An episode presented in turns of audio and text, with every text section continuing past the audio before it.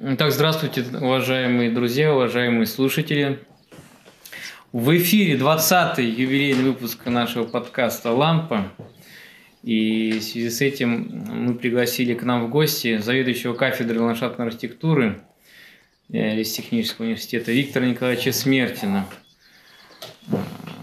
э, который является прямым продолжателем школы, э, кафедры – и очень много сделал и для кафедры, и для ландшафтной архитектуры в Петербурге и в России. А, и сейчас мы будем задавать Виктору Николаевичу стандартный пакет вопросов. У нас есть заготовленный специальный вопрос на актуальную тему. И вот, Виктор Николаевич, э, расскажите немножко подробнее о себе, а потом тогда я уже будем мы задавать вам вопросы, чтобы слушатели более полное представление вас получили. Ну, сразу оговорюсь, что я исполняющий обязанности заведующей кафедрой. А, сразу говорю, что, понимаете, не надо тут приписывать мне величие по поводу страны, кафедры, города и так далее. Поэтому могу только сказать так. Все, что касается себя лично, поэтому я свою профессию, я родился тем, кем стал.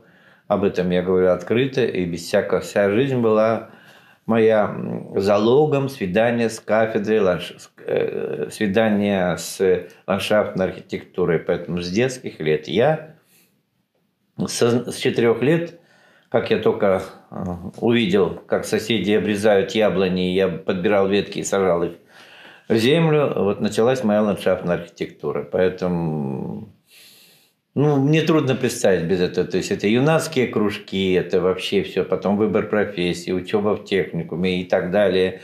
И даже э, служа в армии, я там сажал сады в Средней Азии. То есть это вот, знаете, для меня это мое было, как бы так скажем, а, понимание мира через мою профессию и постоянно и, и как-то так интересовался происходящими всякими действиями, событиями, в этом направлении, скажем так, как менялась лексика, как приходили люди с какими-то ошеломляющими заявлениями и так далее, которые, которые буквально отвергали старое слово озеленение прочь, оно не нужно использовать, это уже как бы атрибут прошлого, совдепи это и, и, и так далее, и тому подобное а гимн Савдепи спел э, знаменитый градостроитель, архитектор Патрик Аль, Альбер. А продолжи, подскажите мне э, английского потрясающего реорганизатора Лондона и так далее, Альберт Формби, который, в общем-то, собственно говоря, и сказал, что Советы достигли потрясающих результатов в плане создания многофункционального парка культуры отдыха. Мы только стремились к этим моделям, они эту модель получили в результате своей... Ну, так, интерпретируя его слова, благодаря идеологии и, в общем-то, заботе, условно говоря, о человеке. Это так.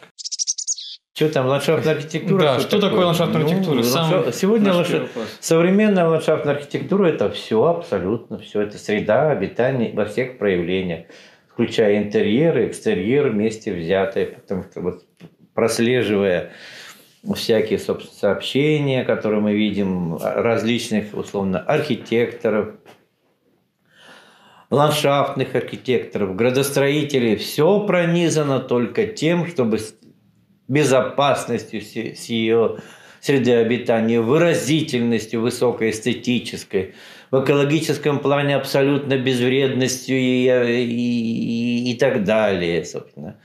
Значит, что еще там интересно может быть? Да, собственно, интерьер тоже должен, вот, э, среда интерьера, она должен, тоже направлена, и растения в интерьере должны помогать выживать э, человеку в интерьере, и не просто растения, целый комплекс всяких технологических вещей, которые именно, так скажем, ну, на основе. Ну, пример, допустим, очень такой убедительный, который действительно ошеломляющий действует, когда ты приезжаешь, прилетаешь в Симферополь, заходишь, и как только зашел, и сразу ты буквально на тебя обрушивается зеленая огромная стена из растений. Некоторые, ну надо же, искусственные, другие, да нет, это живые. Подойдя, щупая, трогая, собственно говоря, понимаешь, что это живые. Для чего она сделана? Почему она там возникла? Все спрашивают.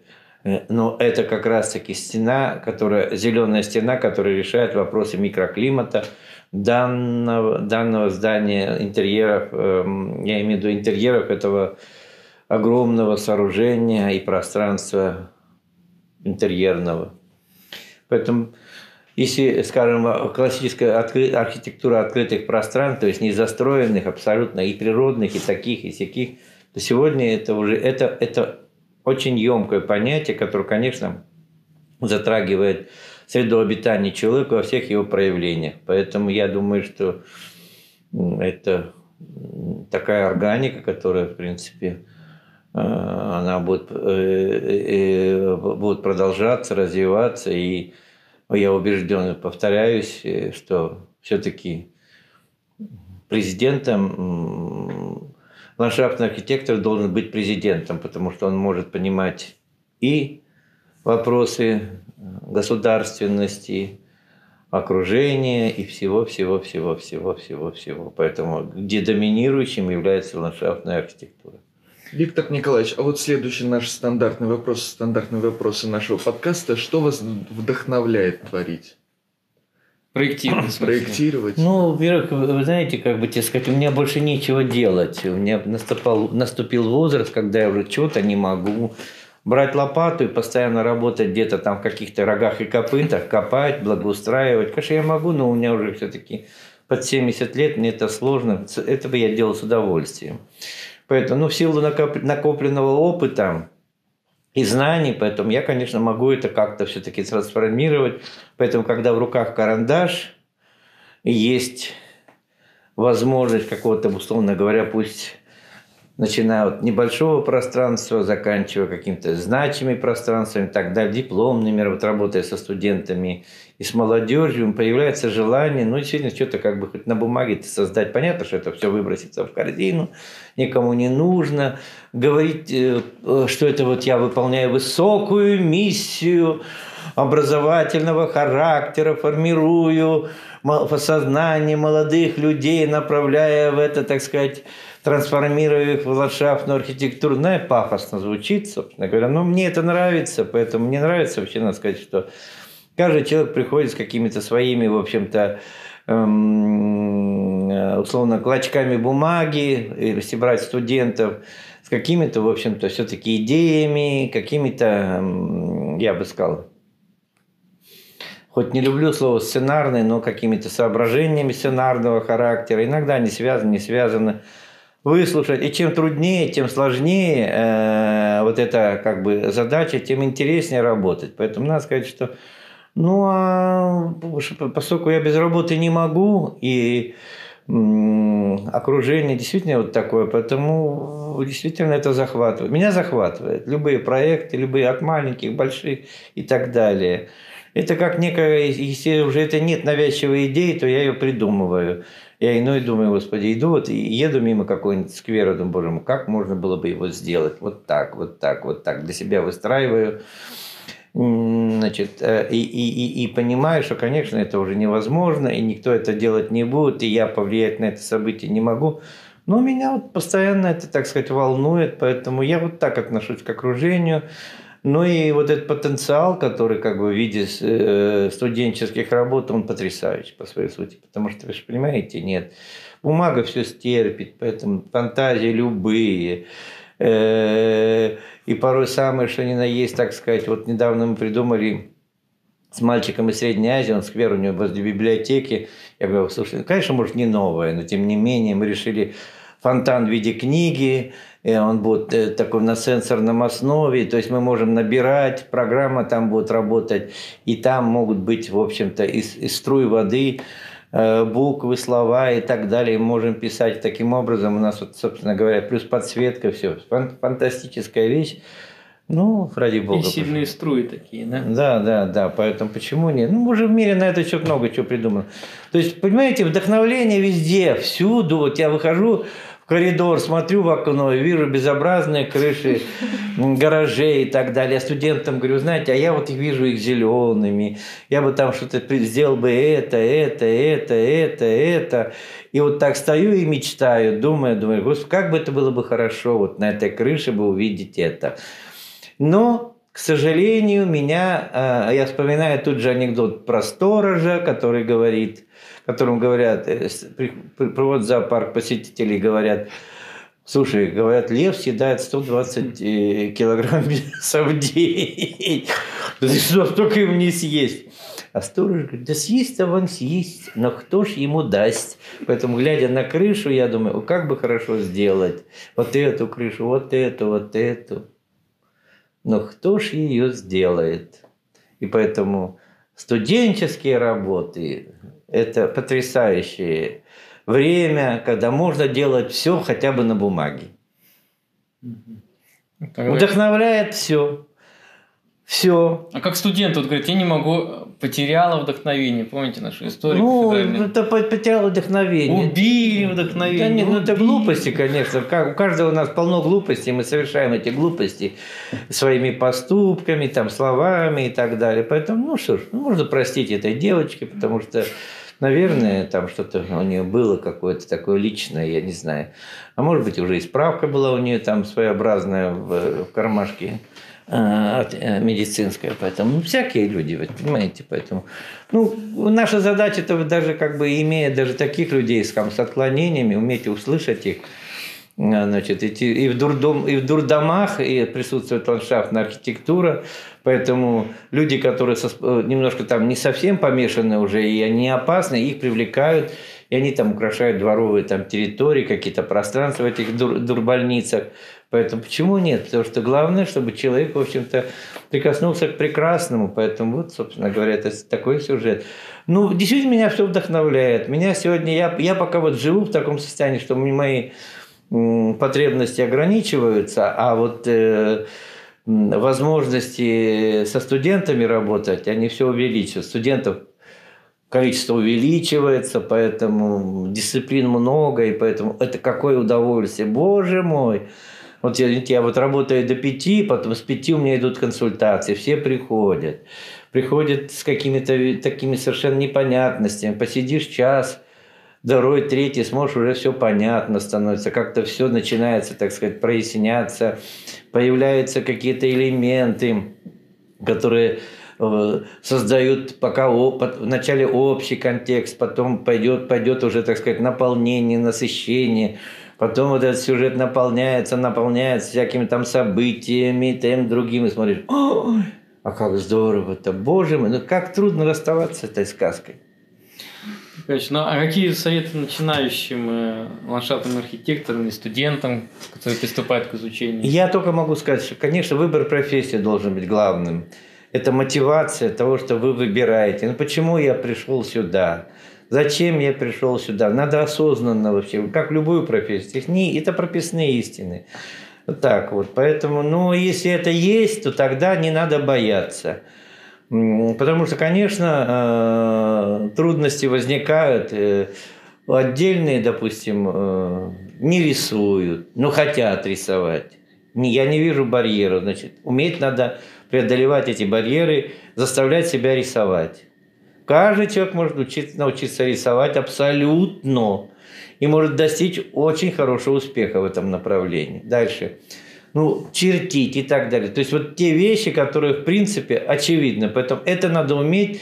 Если ты не умеешь, значит, конечно, в архитекторе, архитектором быть сложновато. Одно дело говорить, другое дело руки. Поэтому, чтобы мысли вот это, и, и, и руки они как бы, э, так сказать, э, в определенной последовательности и приносили результат. Поэтому, ну, что бы я бы сказал, начинающим я просто пожелал бы развивать себя, э, читать, что такое ландшафтная архитектура во всех ее проявлениях, интересоваться всем, не просто ограничиваться, скажем, программами, какими-то дисциплинами и так далее, а вступать в диалоги с преподавателями, попытаться, так сказать, извлечь из этих, в этих диалогах какую-то пользу, которая, которая вразумляет, которая на что-то наталкивает. Это очень помогает. Буквально одно, одно предложение человеку сразу, так сказать, и в мозгах э, наступает прояснение. Сказанное даже может быть, так скажем, невзначай и так далее. То есть, понимаете, вот просто над собой надо работать. И мои пожелания, ландшафт, не надо бояться ничего, ничего труд... Трудности все преодолимы. Все, абсолютно. В плане технологических моментов, то есть сам по себе технологии проектирования. Дальше большое сегодня место занимает вот эта иллюзорность, связанная с, с 3D. Визуализация. Визуализации, поэтому тоже бояться не надо. То есть я вот я не вижу никого вообще. У нас, кажется, сегодня такие возможности, что боязни вообще не должно быть. Только было бы желание. Самое главное – желание постичь вот выбранные. И все остальное просто вот оно будет наслаиваться и придет. И вы даже не и, и, и человек, который только что вступивший, он буквально через два года подумает, боже мой, ну как это я, как вот как-то так. И у меня вроде бы так, я начал мыслить иначе, я начал понимать и так далее. Поэтому я думаю, что вот это, это самое главное, это не надо бояться и погружаться, надо постоянно погружаться в эту тему. Без этого невозможно. Вот тогда вопрос, если перемотать вперед, какой вы видите ландшафтную архитектуру будущего? Лет так через 50, скажем. Ну, не безусловно, э, через 50 лет это будет Ну, через 10, ну, это не в ближайшем будущем. Конечно, не. Ну, я понимаю, что это вообще нас во всех его, его, его ландшафтная архитектура будет во всех может, она исчезнет, развиваться. Будет нет, дизайн она, среды, она просто, в общем Ну, как всегда, обитание человека исчезнет, не исчезнет, конечно. Она вот просто настолько многообразна, чтобы мы даже не представляем. Я, конечно, будет осваиваться подводный мир – где, собственно, какие-то фантастические сюжеты, которые связаны будут вот с этими, как с замкнутым пространством, где под водой будут эти города, я так думаю, так и с выходом и созданием там соответствующих подводных вещей. Надводные пространства, которые вот наши поверхности, которые наши города, которые, конечно, мы же будем все равно без природы. Поэтому, видите, у нас сейчас, извините меня, экологизация, когда мы говорим устойчивость термины появляются и, и, и много чего с этого. Мы начинаем модель, ой, вот все кричат, злаки, злаки, кричат злаки, давайте злаков побольше. Смешно на улицах Москвы стоят емкости со злаками. Ну, почему они стоят? Это навязчивая идея показать, что, смотрите, это не бегонии должны, а это все-таки отголосок природы, который мы, в общем-то, запускаем. Это все звенья. Приезжаешь в Новую Зеландию на остановке э, транспорта, паркинги и так далее, и везде вас встречают местные растения. Причем они, э, это как навязчивая идея. В самых видных местах, ключевых, они бьют вам по глазам. Спрашивается, зачем это делают дизайнеры ландшафтные новозеландские, для того, чтобы, они, э, чтобы вы обратили внимание на вот эту удивительную э, самые естественные виды новозеландские, той природы подлинно, естественно, и эти формиумы, эти тусок, там и разные, она, она вот действительно везде и всюду в поле зрения. С определенным смыслом закладывается. Понимаете? И я бы хотел, чтобы в России то же самое. Это не значит отказ от, от, отказ от э, чего-то такого, но все-таки ценные наши, так сказать, российское, наши вот эти просторы, бесконечные ландшафты природного характера и так далее, чтобы они уничтожались, сохранялись, и, и чтобы мы все-таки, так сказать, понимали свою страну, и все, что мы предлагаем, оно должно быть все-таки, э, вот тема идентичности тоже красной нитью проходит у нас в ландшафтной архитектуре, оно присутствовало. Вот. Ну, но для этого есть фантазия, знание, умение, собственно говоря, поэтому это поможет нам вообще перешагнуть и уйти. И, не, и мы будем, в общем-то, иметь такую среду, что просто она должна, она будет нам и приносить и еду, и пищу. Я полагаю, что да, действительно будет что-то такое, что мы можем использовать, выращивать и, и, и потреблять, то есть на наших объектах. Мы уже, уже какие-то попытки есть на этот счет. То есть, понимаете, вот э, это так. Э, и э, тема э, как экстерьера, так интерьера, она будет присутствовать во всех проявлениях. Ну, можно, конечно, помечтать там о разных вещах. Поэтому, конечно, мы будем сберегать нашу землю, наши вот эти э, грунт, э, который нам достался в наследие. Поэтому мы будем уходить вот на какие-то искусственные субстраты, но тоже с органикой, как связанные, может быть, или с какими-то минералами и так далее. То есть есть уже примеров много. И дальше в этом направлении будем работать. Мы, конечно, будем работать, допустим, над системой управления, создавать микроклиматические условия и так далее. Я не, избег... и не исключаю, что у нас появятся элементы субтропиков где-то, что-то, потому что, э, несмотря на, на, скажем, э, дороговизну, я думаю, что будут какие-то на это счет достижения в плане э, науки, что мы, мы будем это устраивать и это будет гораздо дешевле, э, э, намного дешевле, чем это сегодня. То есть я полагаю, что все-таки э, здравая вот эта тема сохранения природы и все, что с этим связано, с этой божественностью этого рая, который, из которого мы когда-то были изгнаны, оно будет все-таки приумножаться и по-разному интерпретироваться в нашей среде. Спасибо. Ну, вот у нас еще есть злободневный такой актуальный вопрос. Вот, может быть, Андрей тогда его задаст. Как вы относитесь к сценарному методу проектирования? Нормально отношусь к сценарному. Так или иначе он присутствует, поэтому с этим надо считаться. Ну, вы же понимаете, любой объект, который мы как бы вначале образно мыслим, что бы мы хотели. Но это в целом, понимаете, нет, как бы, допустим, я хочу дождевой сад. Вот. Или я хочу гидропарк. Я бы в этом гидропарке сделал бы что-нибудь такое вот это, необычное. Поляну туманов, а, значит, гору облаков, а, а, долину дождей, водный лабиринт и так далее. Это я сделал, вот это образ, да, собственно говоря тот образ, который носит, в общем-то, сценарный характер. Дальше, друзья мои, а как вот это что, в какой последовательности, кто в мою мечту вот этот гидропарк пойдет, да? Вы понимаете? Или я что-то нелогично говорю? Все да, вроде бы да. Вот, поэтому потом вот уже действительно кто пойдет, какое количество людей, откуда, чего и так начинает накладываться функция так или иначе она будет присутствовать. Поэтому мы должны это все распределить. И наш, собственно говоря, у нас образ остается, но дальше функция, которая, в общем-то, движет, подвигает. Поэтому мы не можем оторвать функцию.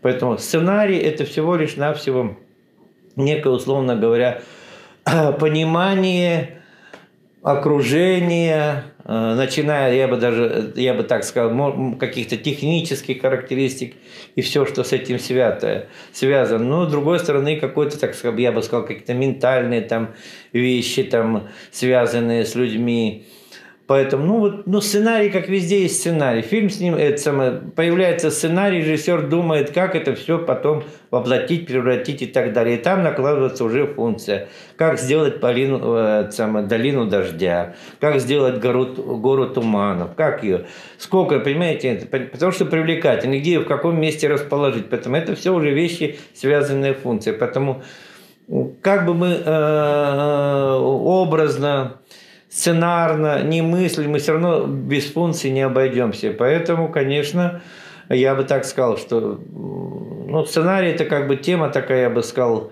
э, всего лишь навсего помечтали и разошлись. А дальше все-таки берутся профессионалы и начинают, используя понятие функции, что, куда и так далее, не, ну, не утрачивая вот этой самой мечты, этого некого условного образа и так далее. Поэтому вот так наслаивает всего лишь на все. Просто сейчас это самое... Ну, есть очень много на это. Якобы функциональное зонирование это устарело, и вот надо его заменить сценарным подходом. Это ну, вот правильно я, или неправильно? Э, вот у меня сейчас, так сказать, идеолог вот подобного явления, это Крашенинников, господин представитель марки. Вот у меня я открываю термин сценарное Проектирование имеет несколько толкований. В данном случае мы имеем в виду возможность моделировать предметно-пространственные условия под различным сюжеты и сценарии. На микроуровне появляется возможность разделить участки территории общего поля на использование замощенную территорию, резервную. То есть Понимаете, нет. Ну вот много слов, абсолютно, но, понимаете, нет. Как бы я понимаю авторов э, и желание их используя лексику новую, как бы так скажем, э, заявить о себе.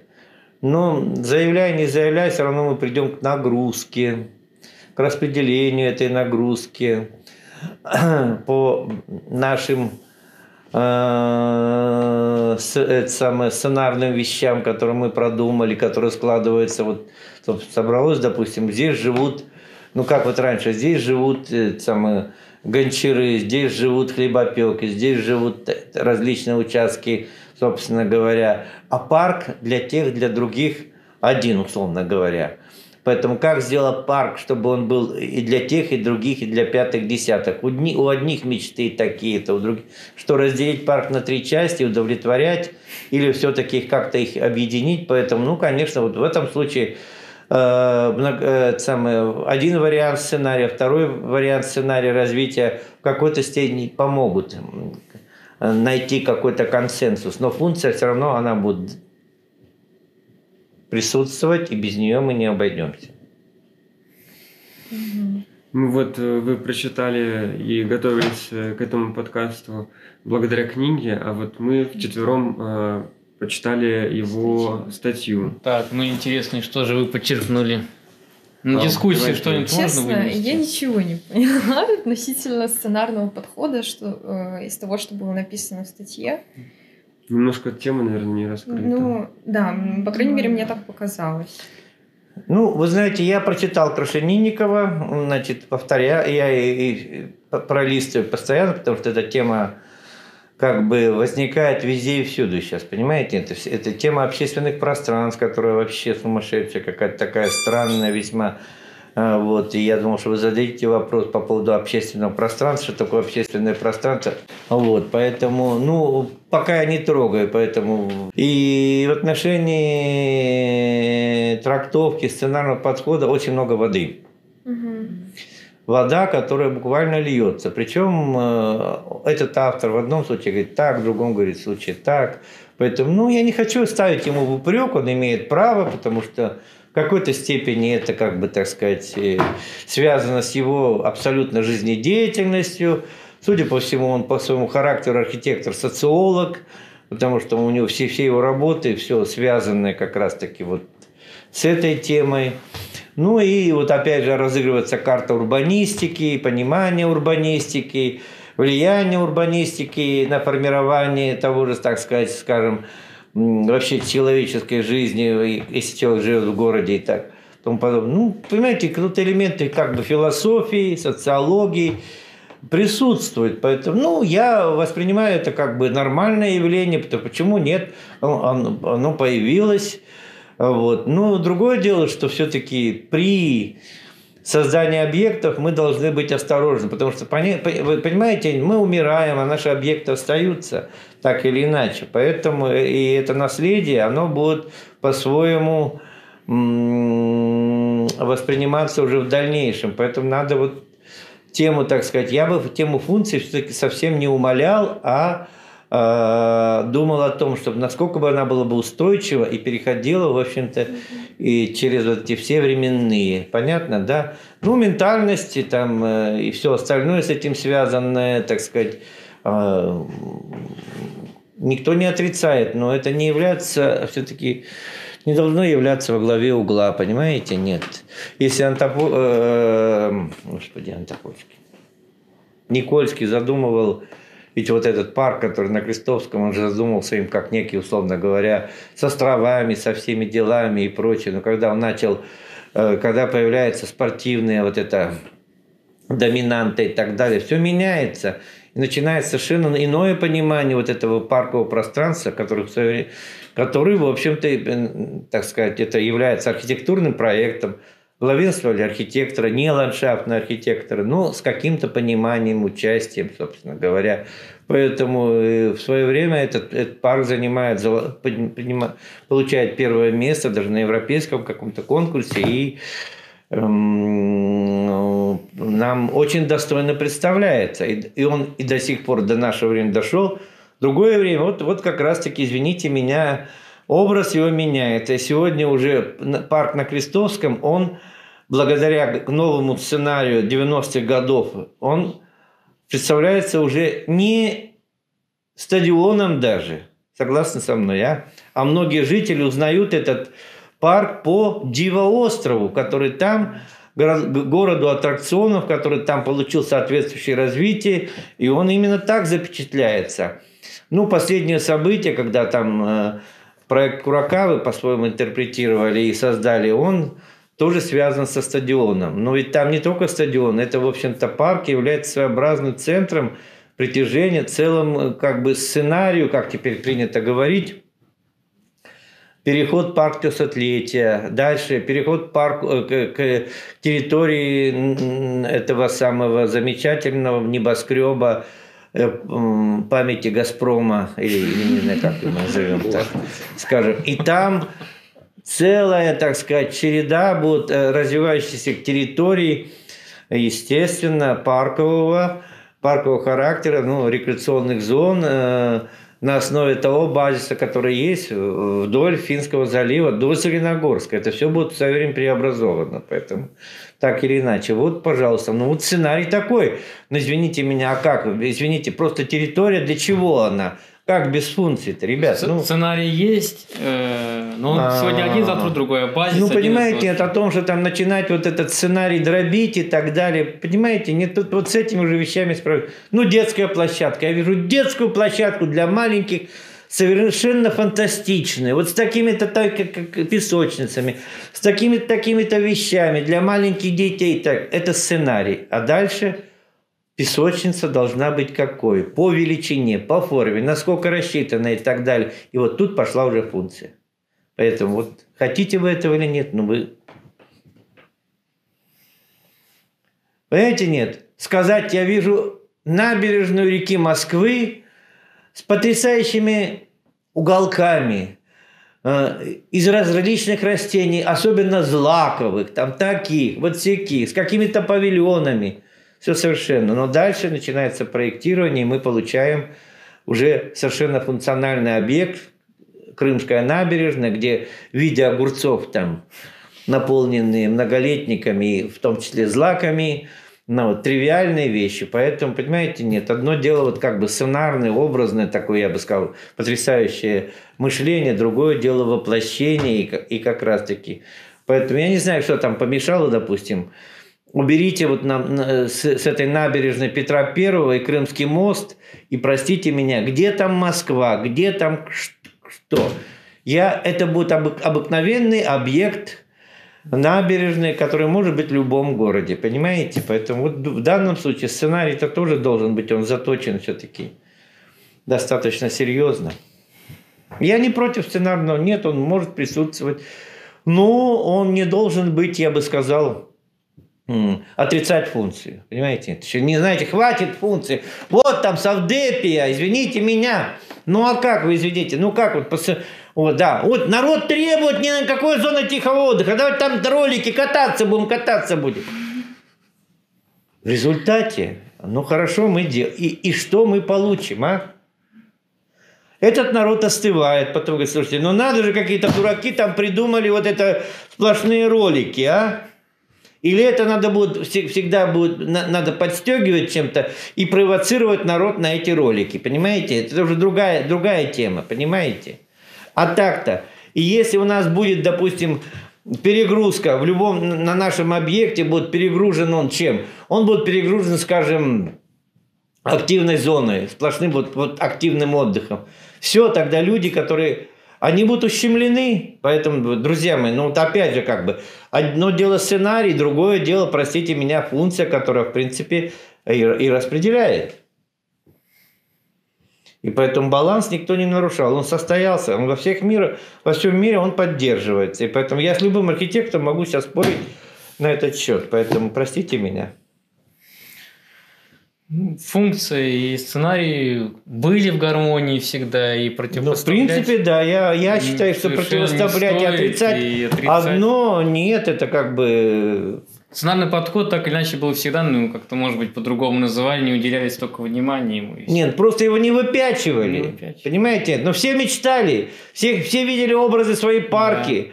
Это же не- не без Переживали, этого, переживали за это. Но действительно, да, ну вы же понимаете, нет. И первые парки, которые открывались, первые модели, это же вообще, собственно говоря, сумасшествие было.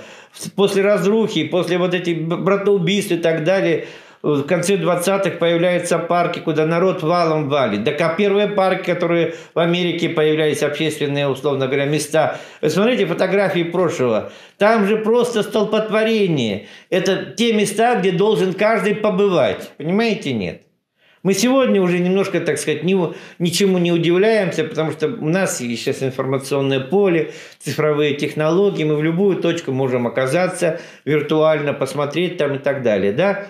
А тогда же этого не было, поэтому то, что предлагалось, оно воспринималось буквально, и поэтому вот как раз-таки подстегиваемые этим буквальностью, люди шли буквально, так сказать, в эти места, попытались их понять, увидеть, э, почувствовать и так подобное. Они стан- становились многолюдными. Ну, Виктор Николаевич, спасибо. Ну, Мы за с. Я- вами еще раз встретимся. Сейчас всем Мы, нам мы надо с вами идти. встречаемся каждый день. Да. Проектируем каждый день. проектируем каждый день, творим, э, работаем, мечтаем, фантазируем. Ну, что-то минимальное воплощаем, потому что иногда что-то, в общем-то, приходится все-таки воплощать. Достается нам, поэтому спасибо судьбе и за это, и, и той ландшафтной архитектуре, которая у нас в стране. Она развивается, и слава богу, я думаю, что она не погибнет. Несмотря на все попытки подменить ее, так скажем, в контексте, условно говоря, вот теперь направления урбанистика развивающаяся, а, вот. Ну и надо сказать, что почему-то как-то ст- странно архитекторы стали все больше и больше, э, э, я смотрю, говорить об этом э, э, из своих позиций, что все-таки они главные, понимаете? Ну, вот извините меня, посмотрите южное полушарие, что там происходит, какие там удивительные вещи, кто там э, в каком альянсе архитекторы э, и, с ландшафтами архитекторами работают. Поэтому нашим архитекторам как раз надо было бы все-таки не говорить, что они главные, и самые главные, и важные и тому подобное. А все-таки давайте, извините, каждый бы посадил, посадил бы дерево, почувствовал, что это такой живой организм и тому подобное. Поэтому архитектурным школам все-таки не хватает у нас сегодня. Э, Никто из великих, даже западных теперешних э, архитекторов, создавая объекты, не гнушается и не отрицает э, понятие ландшафтной архитектуры и умеют э, это делать. А, а наши все-таки еще как бы так много говорим. Ну, мне не надо приводить в, поряд... э, в качестве примера Москву, где вот смотрите деревья, в каком они состоянии деревья, как они страдают э, на той же Тверской, в, в таком, в общем-то, виде. Поэтому, ну, друзья мои, мы показываем, что эти деревья могут там существовать на грани, как говорится. Ну, это уже хороший знак. Значит, в следующий раз все-таки я в следующем, в будущем, может быть, изменится среда, и топливо изменится, у нас не будет столько выхлопов и так далее, поэтому деревья будут в другом виде. Но, слава богу, пусть хоть в таком виде. Я не отрицаю тому подобное, то, что происходит в Москве. Ну, не надо приводить это и говорить, что это вот решение проблем, понимаете? Все, всем спасибо, уважаемые Да. слушатели. Пишите ваши комментарии, задавайте вопросы и ждите следующего выпуска. На этом все. Всем спасибо. Спасибо, Али, за Ну, вам спасибо за то, что вы Спасибо за пытаетесь работать в таком вот своеобразном новом м, ключе, задавая вопросы, э, живя этим, не становясь равнодушными к происходящему. Поэтому молодцы, спасибо. Вам спасибо. Мгм. Все, всем пока-пока.